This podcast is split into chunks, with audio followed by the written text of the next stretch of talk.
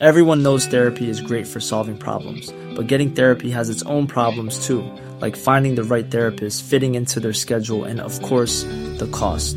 Well, BetterHelp can solve those problems. It's totally online and built around your schedule. It's surprisingly affordable too. Connect with a credentialed therapist by phone, video, or online chat, all from the comfort of your home. Visit betterhelp.com to learn more and save 10% on your first month. That's BetterHelp, H E L P. I'm Sandra, and I'm just the professional your small business was looking for. But you didn't hire me because you didn't use LinkedIn jobs. LinkedIn has professionals you can't find anywhere else, including those who aren't actively looking for a new job but might be open to the perfect role, like me.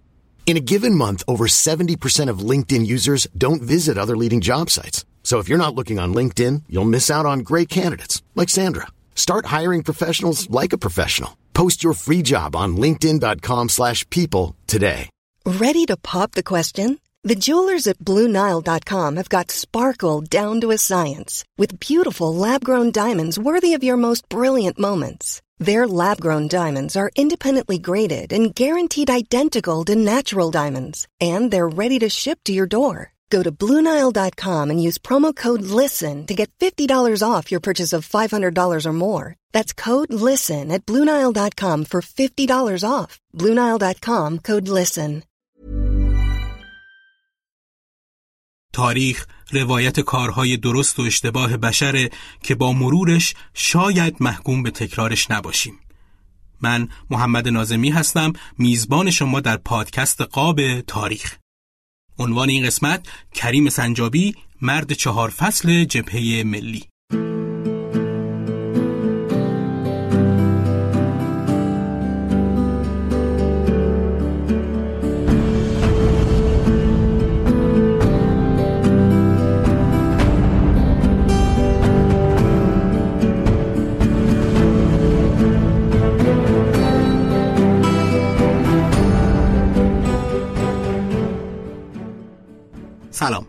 دومین قسمت از پادکست قاب تاریخ رو میشنوید که تقدیم شما دوستان عزیزم می‌کنم. در قسمت اول توضیح دادم که چرا تولید پادکست تاریخ خانه رو متوقف کردم و با قاب تاریخ میزبان شما علاقه مندان به تاریخ شدم که می‌تونید اون قسمت رو بشنوید و علاوه بر این مورد با رویه ساخت این پادکست هم بیشتر آشنا بشید. همیشه گفتم و باز هم تکرار می‌کنم بزرگترین سرمایه این پادکست شما مخاطبین عزیز هستید که به شکل معنوی با شنیدن و معرفی این پادکست به اطرافیانتون از ما حمایت می‌کنید. اما اگه می‌خواین از پادکست به شکل مادی حمایت کنید می‌تونید به سایت هامی باش و کانال پادکست قاب تاریخ سر بزنید که لینکش رو در توضیحات این قسمت گذاشتم و به هر میزان که خواستید حامی ما باشید.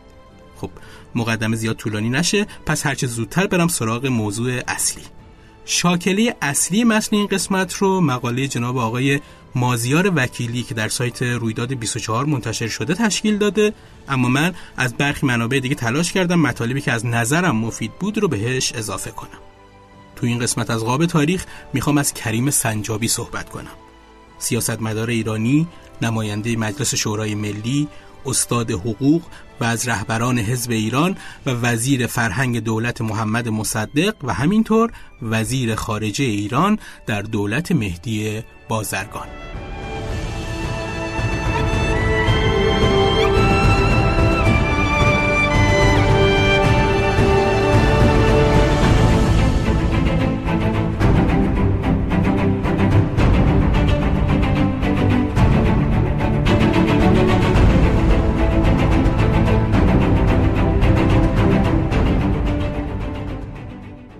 کریم سنجابی سال 1283 شمسی یعنی دو سال مونده به امضای فرمان مشروطه توی کرمانشاه و در اوج بحرانهای جنگ جهانی اول به دنیا اومد.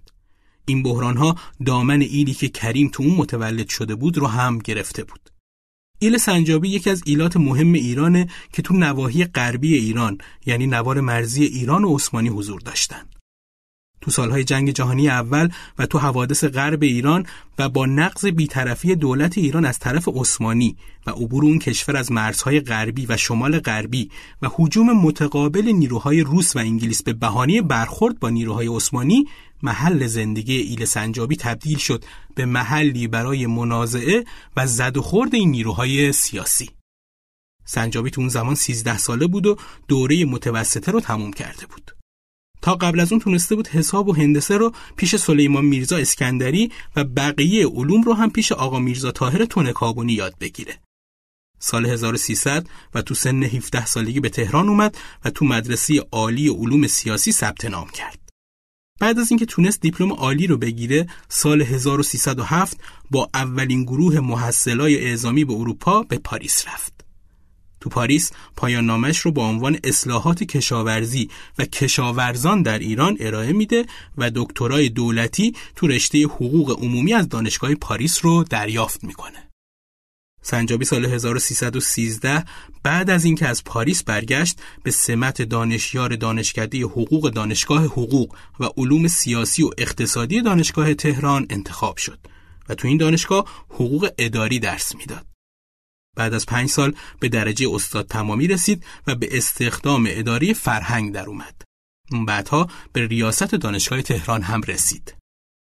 اما بشنویم که فعالیت های سیاسی کریم سنجابی از کجا شروع شد.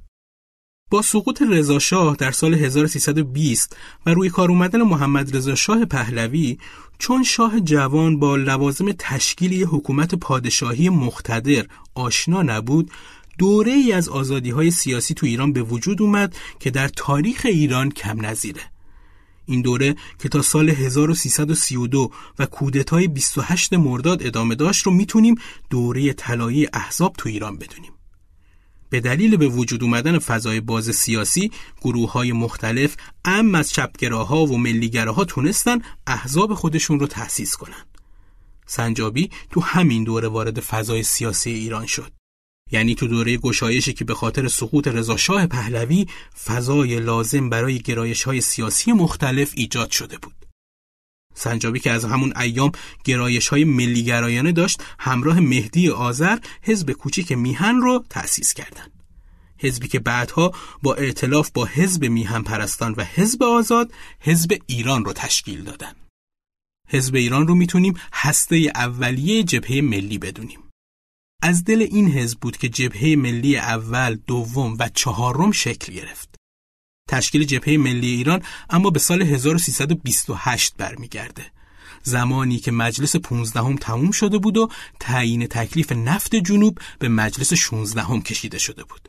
به همین خاطر این دوره مجلس اهمیت خاصی پیدا کرد. در حین برگزاری انتخابات بعضی از چهرههای ملی متوجه شدن تو انتخابات تقلب گسترده‌ای در حال انجام گرفتنه. به همین خاطر تصمیم گرفتن در دربار تحسن کنن و به روند برگزاری انتخابات اعتراض کنن. کریم سنجابی هم یکی از متحسنین بود.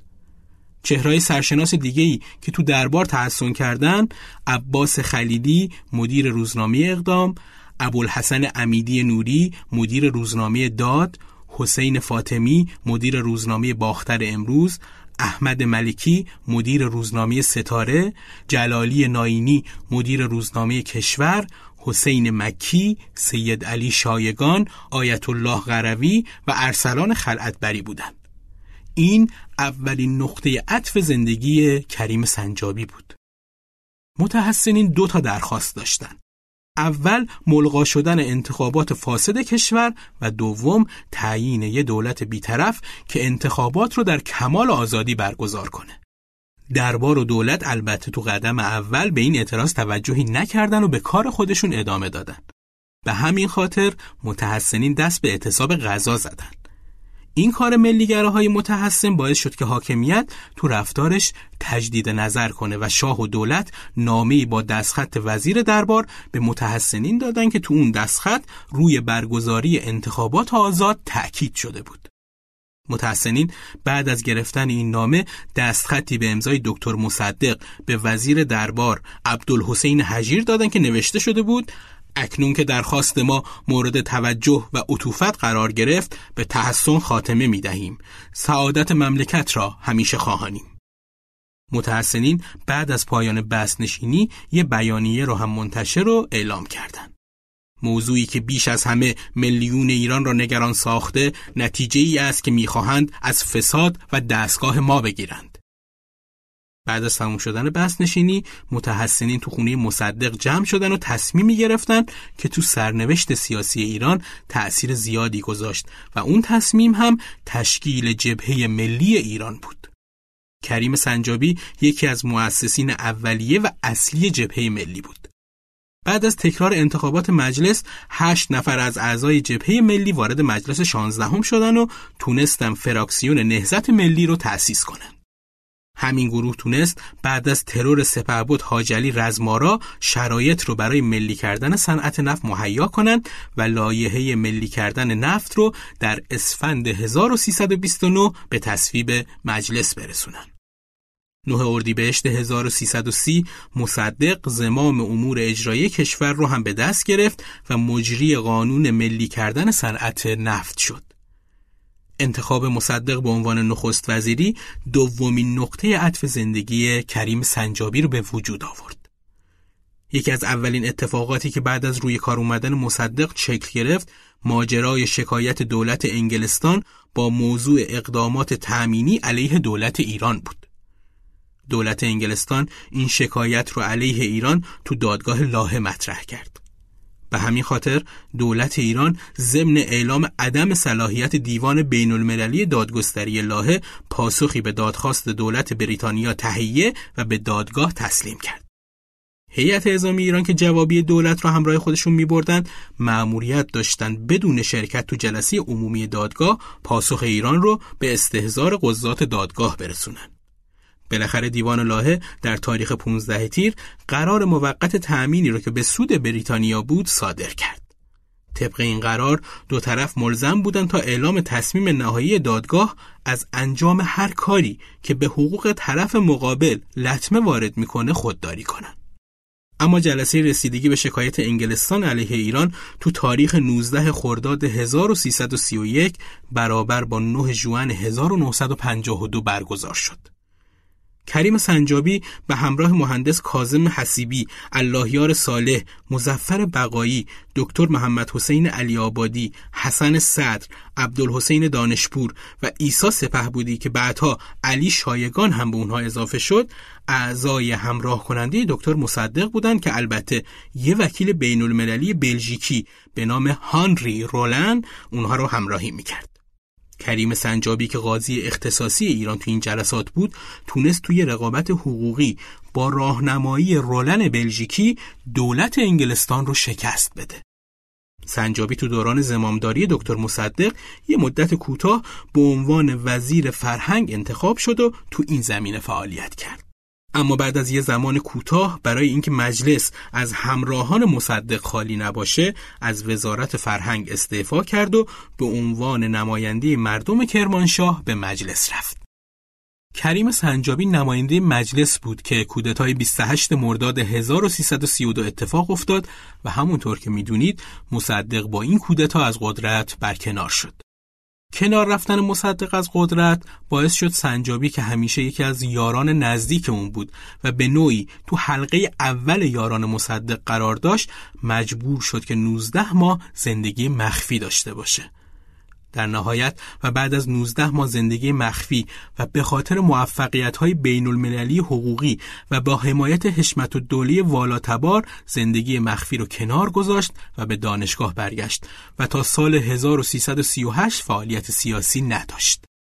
از سال 1340 و آغاز به کار جبهه ملی دوم بود که کریم سنجابی دوباره به فعالیت سیاسی برگشت.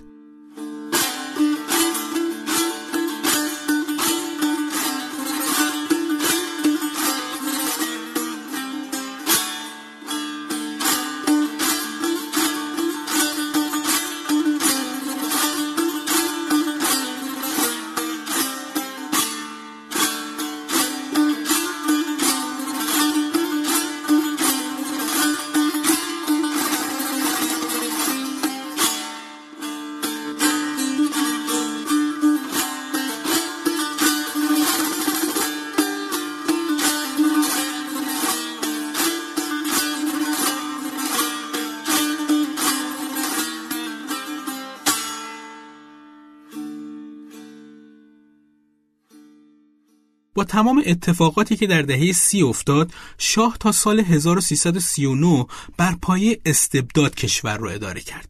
اما از اواخر دهه سی ضعف‌های رژیم پهلوی بیشتر از قبل خودشون رو نشون دادن. از یه طرف نظام ارباب و رعیتی دیگه کشش این رو نداشت که سیستم رو به لحاظ اقتصادی همراهی کنه و از طرف دیگه میلیون ها دلار کمک آمریکا بعد از ایام کودتا به جای اینکه صرف توسعه و آبادانی کشور بشه برای رشد و گسترش نهادهای امنیتی مصرف شد. مجموع این عوامل در کنار روی کار اومدن کندی دموکرات که از وضعیت حقوق بشر و آزادی های مدنی تو ایران ناراضی بود باعث شد شاه یکم مجبور به عقب نشینی بشه و فضا رو برای بعضی از گروه های اپوزیسیون مثل جبهه ملی تا حدودی باز بذاره. جبهه ملی دوم تو همچین فضایی شروع به کار کرد و سنجابی تو همچین محیطی به فضای سیاسی ایران برگشت. تو این دوره با فشار کندی شاه مجبور شد از چهره‌ای مثل علی امینی که نزدیکی زیادی با جبهه ملی داشت به عنوان نخست وزیر استفاده کنه. جبهه ملی البته نتونست از فرصت به وجود اومده استفاده لازم رو ببره و از این فرصت تاریخی برای به دست آوردن قدرت استفاده کنه. خیلی از مورخان عقیده دارن هیچ کدوم از نیروهای اپوزیسیون تو اون زمان آمادگی لازم برای استفاده از فضای نسبتا باز به وجود اومده رو نداشتن. از حزب توده که چیز چندانی باقی نمونده بود و این حزب عملا قلع و شده بود و تو جبهه ملی هم اعضای اون به دو تا جناح مختلف تقسیم شدن که تضاد نظراتشون تو حمایت یا مخالفت با علی امینی باعث شد که این جریان هم نتونه تصمیمات درستی رو بگیره و جبهه ملی با جدایی نهزت آزادی و چهره های تأثیرگذاری مثل مهندس مهدی بازرکان و آیت الله طالقانی از هم پاشید. جبهه ملی رو می‌تونیم تو این دوره به دو بخش راست و چپ تقسیم کنیم.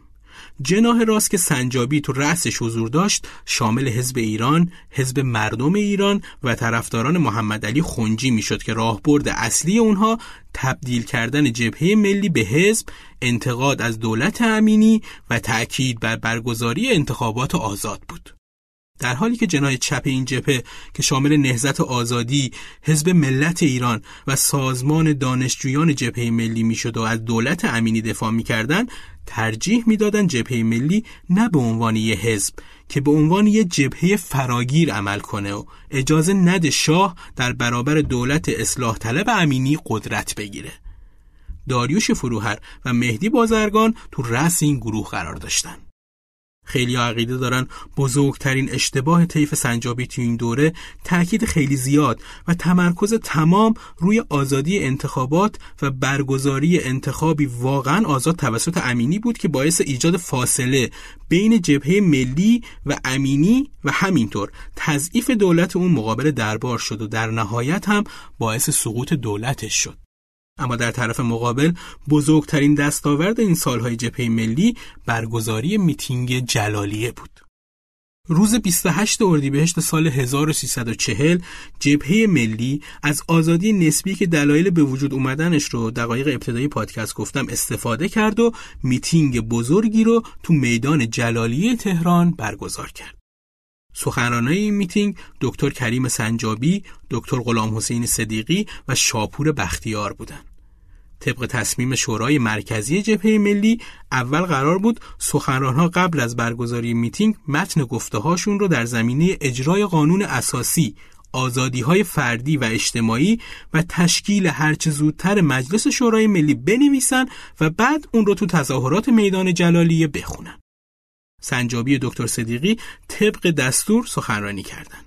اما شاپور بختیار که به خاطر دیدن اون جمعیت زیاد به هیجان اومده بود متن از قبل نوشته رو کنار گذاشت و موضوع سخنرانی رو به سمت سیاست خارجی کشوند و گفت سیاست ما پیروی از اصل بیطرفی مثبت است یعنی همان سیاست مصدق ملت ایران قراردادهای تحمیلی را قبول ندارد استقبال شدید مردم از این میتینگ باعث شد سنجابی و بقیه اعضای جبهه ملی به فکر برگزاری مراسم سی تیر بیفتند.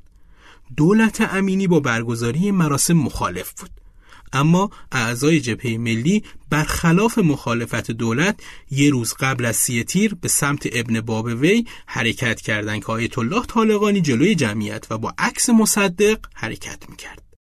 حامیان در جریان برگزاری مراسم با نیروهای امنیتی درگیر شدند که نزدیک به 100 نفرشون تو جریان این درگیری ها بازداشت شدند.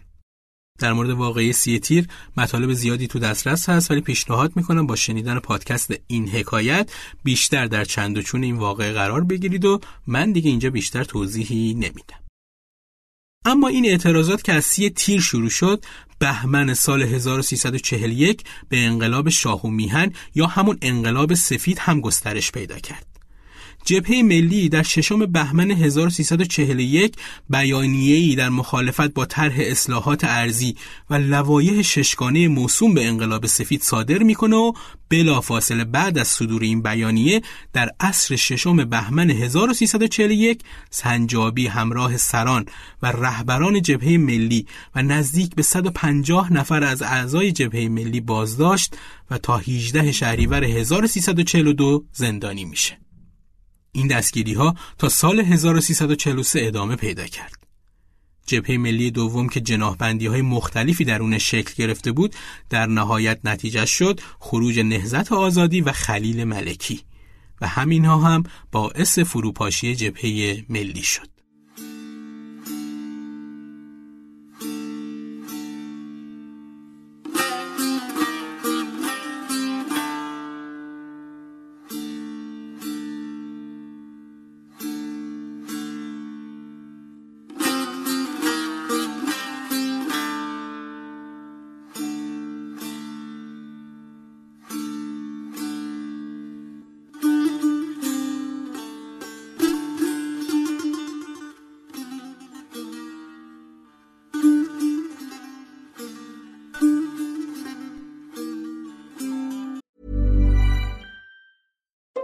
Since 2013, Bombas has donated over 100 million socks, underwear, and t-shirts to those facing homelessness. If we counted those on air, this ad would last over 1,157 days. But if we counted the time it takes to make a donation possible, it would take just a few clicks. Because every time you make a purchase, Bombas donates an item to someone who needs it. Go to bombas.com slash ACAST and use code ACAST for 20% off your first purchase. That's bombas.com slash ACAST, code ACAST. Burrow's furniture is built for the way you live. From ensuring easy assembly and disassembly to honoring highly requested new colors for their award-winning seating, they always have their customers in mind. Their modular seating is made out of durable materials to last and grow with you. And with Burrow, you always get fast, free shipping. Get up to 60% off during Burrow's Memorial Day sale at burrow.com slash ACAST. That's burrow.com slash ACAST. burrow.com slash ACAST.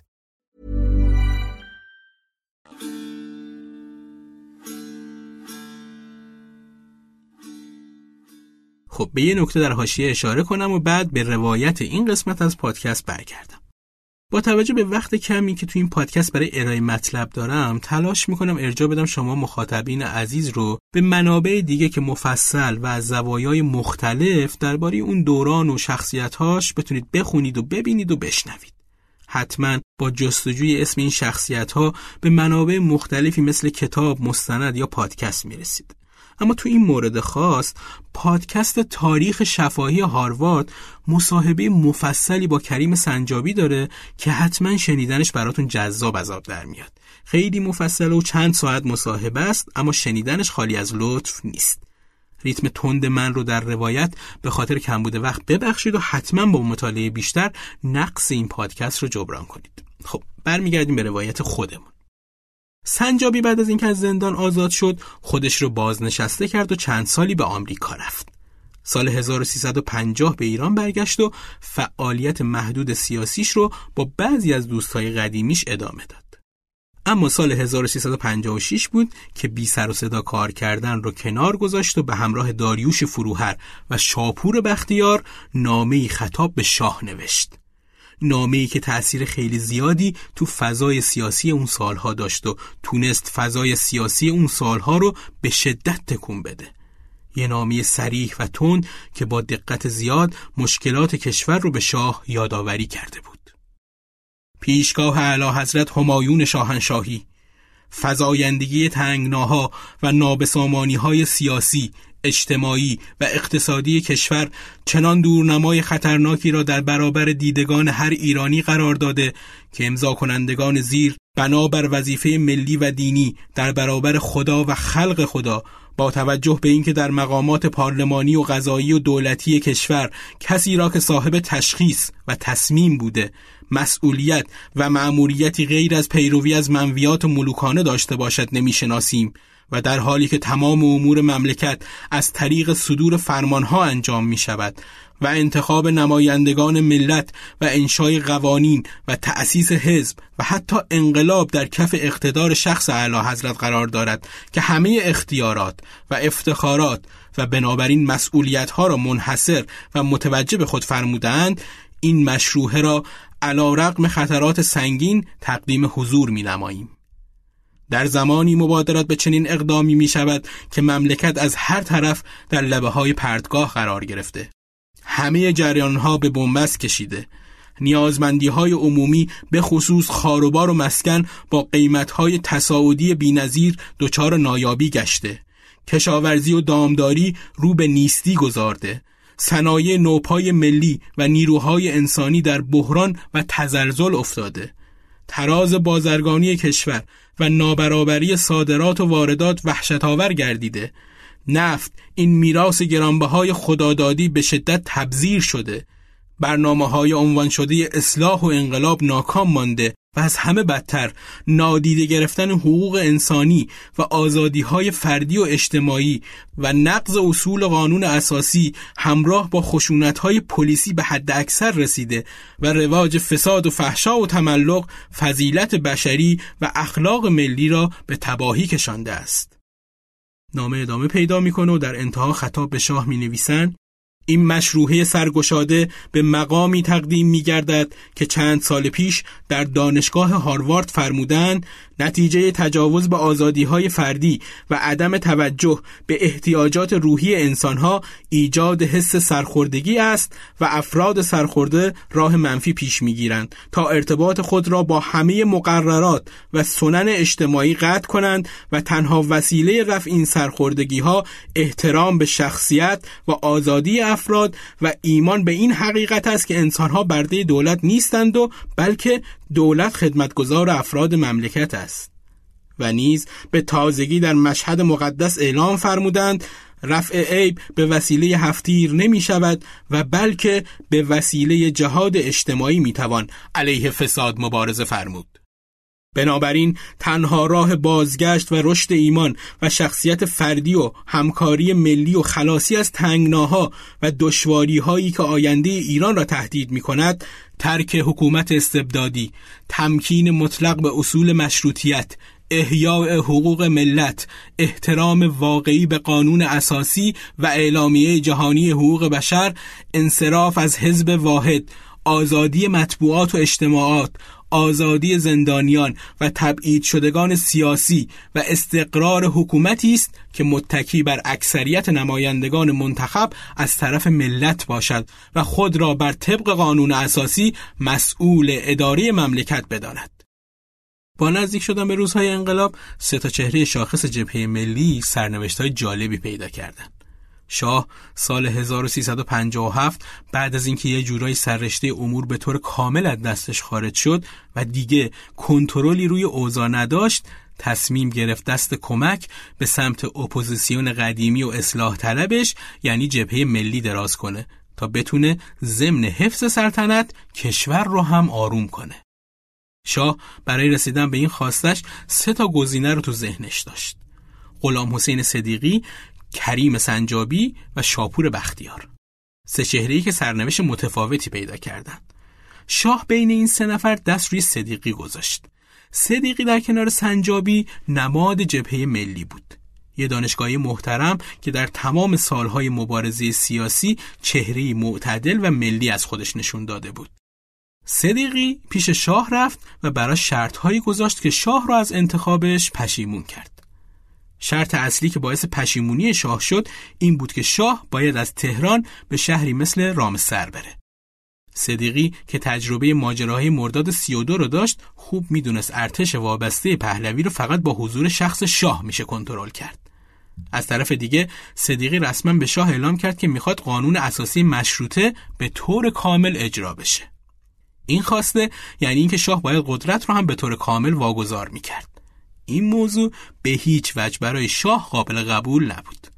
به همین خاطر صدیقی از بین گزینه ها کنار رفت تا فقط دو نفر دیگه باقی بمونن سنجابی و بختیار اما در آبان سال 1357 اتفاق جالبی افتاد که کلا مسیر همه چیز و شاید بشه گفت تاریخ ایران رو عوض کرد سنجابی طبق گفته بختیار آبان 1357 قرار بود تو چهاردهمین دوره کنفرانس انجمن جهانی اینترناسیونال سوسیالیست در ونکوور کانادا شرکت کنه. اما به پاریس رفت.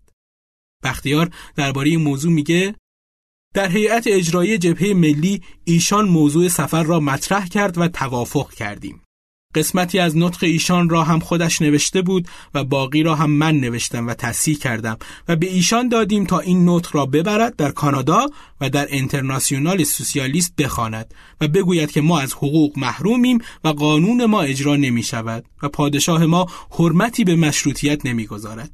تمام اینها بدون تعارف بود ولی صحبت از خمینی و جمهوری و اسلام و این حرفها نبود.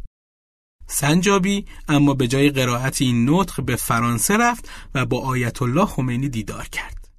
دیداری که منتهی به صدور یه بیانیه کوتاه سبندی شد. اول اینکه سلطنت حال حاضر ایران نامشروعه. دوم اینکه اون چیزی که جنبش ملی اسلامی ایران خونده شده بود با هیچ ترکیب حکومتی موافقت نمی‌کنه و بند آخرم اینکه نظام حکومت ایران باید بر اساس موازین اسلام و دموکراسی و استقلال و با مراجعه به آرای مردم تعیین بشه. این بیانیه مسیر حرکت جبهه ملی رو روشن کرد. بختیار درباره این بیانیه میگه ایشان بعد از سه چهار روز که اینجا یعنی در فرانسه بود و می‌خواست به حضور خمینی شرفیاب بشود مذاکراتی با خمینی کرد ولی خب خمینی اینگونه میاندیشید که با جذب کردن سنجابی که چون رئیس هیئت اجرایی و نفر اول جبهه ملی بود من می‌توانم اینها را مهار کنم. مسئله ای که خیلی انترسانه که به فرانسه یعنی جالب.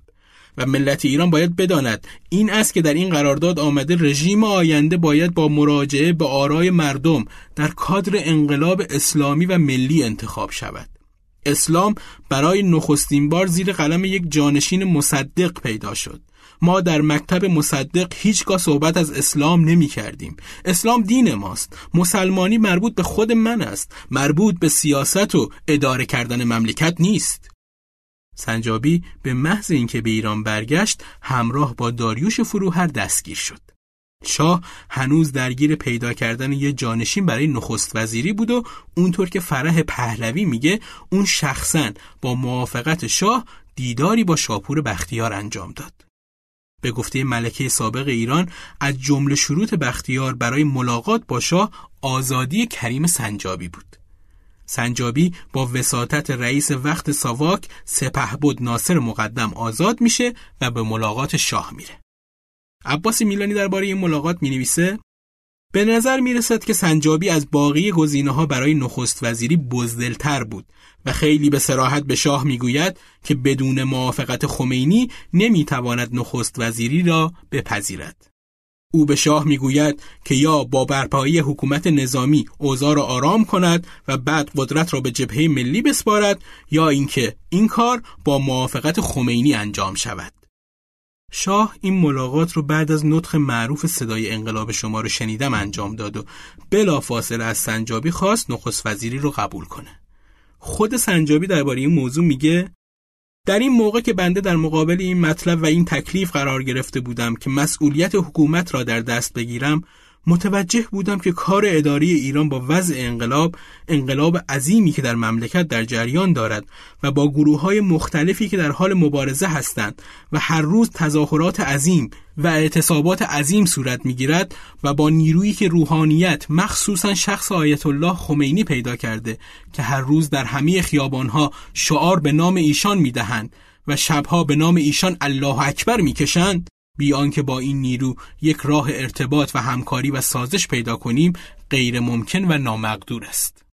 سنجابی در ادامه صحبتاش به موارد جالبی اشاره می‌کنه. علاوه بر این با سوابقی که از شاه داشتیم با وجود حضور او هیچ اقدامی را ممکن نمی‌دانستم. این بود که من به ایشان گفتم به نظر بنده اولین اقدامی که در این باره باید بفرمایید این است که اعلی حضرت برای یک مدتی از مملکت خارج بشوید و در قیاب اعلی حضرت شورای عالی دولتی تشکیل بشود. من در این باره به تفصیل صحبت کردم و گفتم در قیاب اعلی حضرت شورایی با موافقت و همراهی و جلب نظر مقامات روحانی و از رجال ملی و مورد قبول عامه باید تشکیل بشود و بعد از آن دست به اقدامهای اساسی بزنم که اصول و خلاصه آن در نامه‌ای که چندی پیش خدمتتان فرستاده شده مندرج است. شاه در آن موقع به هر جهت که بود یا حالت مزاجیش به او اجازه می‌داد یا از خارج تقویت کافی می‌شد یا اصلا دعوتی که از من کرده بود سوری بود که بگویند ایشان حاضر برای قبول مسئولیت نشده است به من گفت نه. پیشنهادهای شما هیچ یک قابل قبول نیست. من از مملکت خارج نمی‌توانم بشوم و نخواهم شد. اگر من از ایران بروم ارتش آرام نخواهد گرفت و تنها من می‌توانم ارتش را آرام نگاه دارم و به هیچ وجه ترک کشور از طرف من جایز نیست و دیگر هم من به شورا احتیاج ندارم من خودم هر کاری که لازم باشد اقدام می کنم و در موارد مختلف با افرادی که شایسته باشند یا منفردن یا در هیئتی برای مسائل مملکتی مشورت می کنم. بنده گفتم اختیار با اعلی حضرت است و در این صورت بنده از قبول مسئولیت معذور خواهم بود. این مذاکرات نیم ساعت یا شاید کمتر طول کشید و بعد از آن بنده سکوت کردم.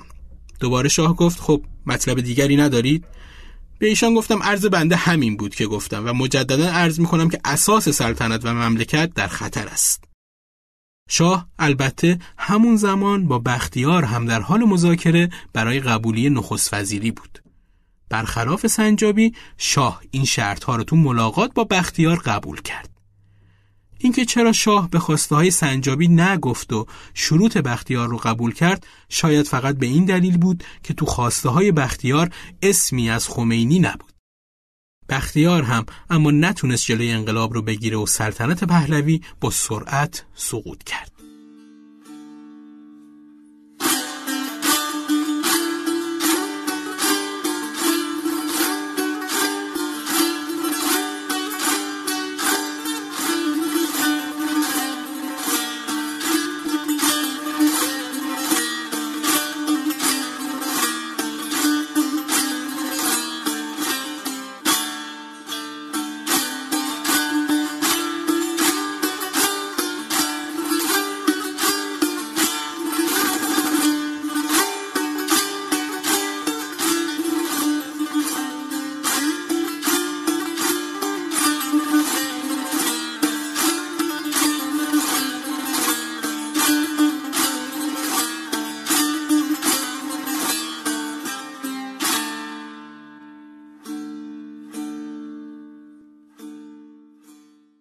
کریم سنجابی بعد از پیروزی انقلاب اسلامی طبق گفته شاه حسینی با نظر آیت الله خمینی وزیر امور خارجه شد. اما فقط 55 روز دوام آورد و در نهایت استعفا کرد. خود سنجابی علت این استعفا رو اینطوری بیان می‌کنه. استعفای من به هیچ وجه متوجه آقای بازرگان نیست بلکه ناشی از بینظمی ها و بیتربیتی هایی است که در مملکت مشاهده می شود. ناشی از حکومت هایی است که در حکومت به وجود آمده و نگرانی ایجاد کرده است. مسائلی که پیشرفت کارها را غیر ممکن کرده و از جریان طبیعی خارج ساخته است. استعفای سنجابی رو نمیشه بی ارتباط به موضوع دستگیری فرزندان آیت الله طالقانی بدونیم. وقتی از خود سنجابی می‌پرسن که آیا وضعی که برای حضرت آیت الله طالقانی پیش آمد تأثیری روی تصمیم شما گذاشت اینطوری جواب میده که موضوع حضرت آیت الله طالقانی شکی بود که نه تنها بر دولت و افراد آن بلکه بر تمام مملکت وارد و مؤثر واقع شد. این مسئله نشانی بینظمی و دو دستگی حتی در میان مبارزین و مجاهدین است. سنجابی دو روز بعد صحبت می‌کنه و دلیل استعفاش رو میگه که آشفتگی امور و وجود مراکز متعدد تصمیم گیر تو مملکت بوده. البته اینطور میگن که پای اختلاف با داماد ابراهیم یزدی هم در میون بوده که تو کنسولگری واشنگتن برای خودش و بدون هماهنگی اقداماتی انجام می‌داده که همین هم باعث عصبانیت سنجابی شده بود. این موضوع رو دکتر سنجابی تو جریان مصاحبه مطبوعاتیش رد نکرد. وقتی که یه خبرنگار ازش پرسید آقای دکتر استعفای شما درباره های شهریار روحانی داماد آقای دکتر یزدی در امور سفارت ایران در آمریکا نیست سنجابی جواب داد البته این آقای روحانی فردی هستند که در سفارت واشنگتن و کنسولگری ها اعمالی را انجام دادند که به هیچ وجه با انضباط و صلاحیت قانونی منطبق نیست. خبرنگار می‌پرسه آیا آقای شهریار روحانی سمتی دارد؟ دکتر سنجابی هم جواب میده نخیر ندارد. همونطور که گفتم تو سالهای اولیه دهه 60 دکتر سنجابی با واحد ضبط تاریخ شفاهی دانشگاه هاروارد صحبت می‌کنه و از خاطراتش میگه. تو اون مصاحبه هم درباره کارهای داماد ابراهیم یزدی تو سفارت ایران در آمریکا اینطور میگه. شهریار روحانی با عده‌ای از افراد خود به سفارت ریخت و پرونده های سفارت را جمع آوری کرده و اموال سفارت را در دست گرفته و روی نقدینه و حساب سفارش ها هم دست انداخته بود و افرادی را که کارمند رسمی سفارت بودند بدون کسب دستور از مرکز از خدمت اخراج می کرد. خبر اینها مرتب به ما می رسید من در مقابل این آشفتگی ها به امید اینکه بشود جلوی آنها را گرفت حرفی نزدم و اول با آقای دکتر شایگان که از ضعف و بیماریش اطلاعی نداشتم ولی روی سوابق و شخصیتش امیدوار بودم بتواند شخصیتی برجسته و قوی برای نمایندگی ما باشد تلفن و از وی خواهش کردم سفارت ایران را عهدهدار شود. ولی ایشان عذر خواستند و نپذیرفتند. بعد از آن متوجه آقای حائری شدم که فردی تحصیل کرده از روحانیون برجسته و شاگرد آقای خمینی بود و با موافقت آقای خمینی ایشان را به آن سمت منصوب کردم. بعد از اینکه او انتخاب شد آنها آقای علی آگاه و یک نفر دیگر را برای کارشکنی به تهران فرستادند. اینجا کسی که گفتگو می‌کنه می‌پرسه سجادی؟ سنجابی جواب میده نمی‌دانم آن شخص دیگر که بود آنها مرتبا با دکتر یزدی و مهندس بازرگان ارتباط داشتند و با توصیه های دکتر یزدی پیش من می آمدند و مذاکره می کردند. عقیده آقای آگاه این بود که من مقام سفارت را به خود آقای شهریار روحانی واگذار کنم و حاضر نبودم به جوانی که نمی‌شناسم و از سوابق و احوالش خبر ندارم چنان مقام مهم و پرمسئولیتی را بدهم. بعد از آنها خانومی را که اسمش را فراموش کردم معرفی کردند. اینجا بازم شخص گفتگو کننده می‌پرسه خانم محوش تباتبایی سنجابی هم میگه به نظرم او بود. حتی یک روز که در دفتر مهندس بازرگان بودم آنها از واشنگتن به او تلفن و آقای حائری را سست ایمان و شرابخوار معرفی کردند که باعث آزردگی مهندس بازرگان شد. در این موضوع آقای دکتر یزدی هم که آن موقع همه کاری دولت بود به من تلفن زد و از من خواهش می‌کرد به خواسته آنها توجه کنم که البته من زیر بار نمی‌رفتم. سنجابی بعد از اینکه از قدرت کنار رفت تلاش کرد با کمک بعضی از دوستای قدیمیش جبهه ملی چهارم رو راه اندازی کنه و به همین خاطر حضور توی شورای انقلاب رو هم قبول نمی‌کنه. جبهه ملی به رهبری سنجابی بعد از یه مدت کوتاه به خاطر مواضع سکولاری که داشت رو در روی نظام قرار گرفت. جبهه ملی ایران حادثه بحران گروگانگیری تو سفارت آمریکا رو محکوم کرد. خود سنجابی در این مورد میگه بعد از آنکه آمریکا در تبانی محافل ارتجایی و سرمایهداری شاه مخلوع را به عنوان بیمار با آن کشور برد این اقدام به منزله آمدن شکار در جلوی سیاد بود ما در آن موقع می توانستیم به حق و بر اساس اصولی که از طرف آمریکا غیر قابل انکار بود و نمی توانست درباره آن بهانه جویی کند موضوع رفتن شاه را وسیله قرار دهیم و مسائل خودمان را بیان کنیم و اساس را بلا فاصله در استرداد شاه قرار دهیم. و اگر دولت آمریکا راضی نمی‌شد شاه را مسترد بدارد آن موقع ما می توانستیم رابطه سیاسی یا رابطه اقتصادی را قطع کنیم و همچنین وجوهی را که در آنجا داریم خارج کنیم. به هیچ وجه آمریکا در آن موقع نمی توانست عمل متقابلی انجام دهد زیرا کاملا حق با ایران بود. متاسفانه از این موقعیت استفاده ای که باید بشود نشد و گروگانگیری سفارت بهانه‌ای به دست آمریکا داد که علیه ایران اقداماتی بکند و حتی برخلاف اصول بین المللی سرمایه های ما را در آنجا توقیف بکند.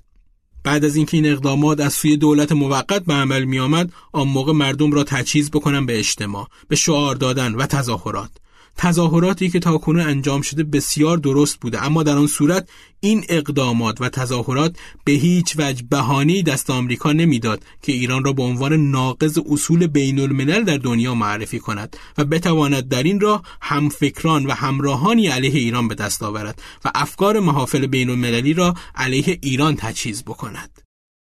از اقدامات دیگری که جبهه ملی به رهبری سنجابی انجام داد تحریم انتخابات قانون اساسی بود و به این شکل با قانون اساسی نوشته شده توسط خبرگان مخالفت کرد. اعضای جبهه ملی تو اولین دوره انتخابات شورای ملی بعد از انقلاب شرکت کردند و بعضی از اونها که رأی آورده بودند یا تو مجلس اعتبارنامه هاشون رد یا کلا انتخابات اون حوزه باطل شد. مثل انتخابات کرمانشاه و ابطال اون که طبق گفته ها دلیل اصلیش جلوگیری از ورود سنجابی به مجلس بود. بعد از اعلام ممنوعیت فعالیت های این جبهه توسط آیت الله خمینی سنجابی مجبور به ترک ایران میشه. خودش تو کتاب امیدها و ناامیدیها ماجرا رو اینجوری تعریف می‌کنه. چند روز بعد از 25 خرداد 60 ما خانه های خود را ترک کردیم و در حال اختفای مطلق افتادیم و در حال اختفا بود که آقای علی اردلان، ورجاوند، مسعود حجازی و عده زیادی از فعالین ما را گرفتند و توقیف کردند و یکی از آنها یکی از بازاری های فداکار و رفیق ما به نام کریم دستمالچی را هم اعدام کردند. شنیدیم به خانه ما ریخته و خانه را در تصرف گرفتند. من و همسرم پس از چهارده ماه اختفای همیشه آمیخته با وحشت و نگرانی تن به بار گران فرار و هجرت از وطن دادیم و در روز چهارشنبه ششم مرداد 1361 مطابق با 28 ژوئیه با اتوبوس کوچکی که دوستان ما فراهم کرده بودند با چشمانی اشکبار عزیزان خود را پشت سر گذاشتیم. سنجابی از ترکیه به پاریس رفت و از اونجا به سان فرانسیسکو مهاجرت کرد و بعد از 13 سال زندگی در غربت سال 1374 درگذشت.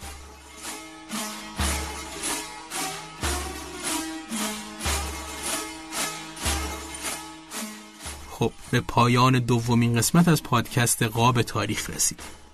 ممنون از همه شما که با شنیدن این پادکست باعث دلگرمی ما میشید که ما این کار رو ادامه بدیم. روزگار سختی رو میگذرونیم اما امیدوارم با مراقبتی که از جسم و روحتون دارید در کنار هم به پیشواز روزهای خوش بریم. ممنون از اینکه همراه ما بودید. روز و روزگار خوش.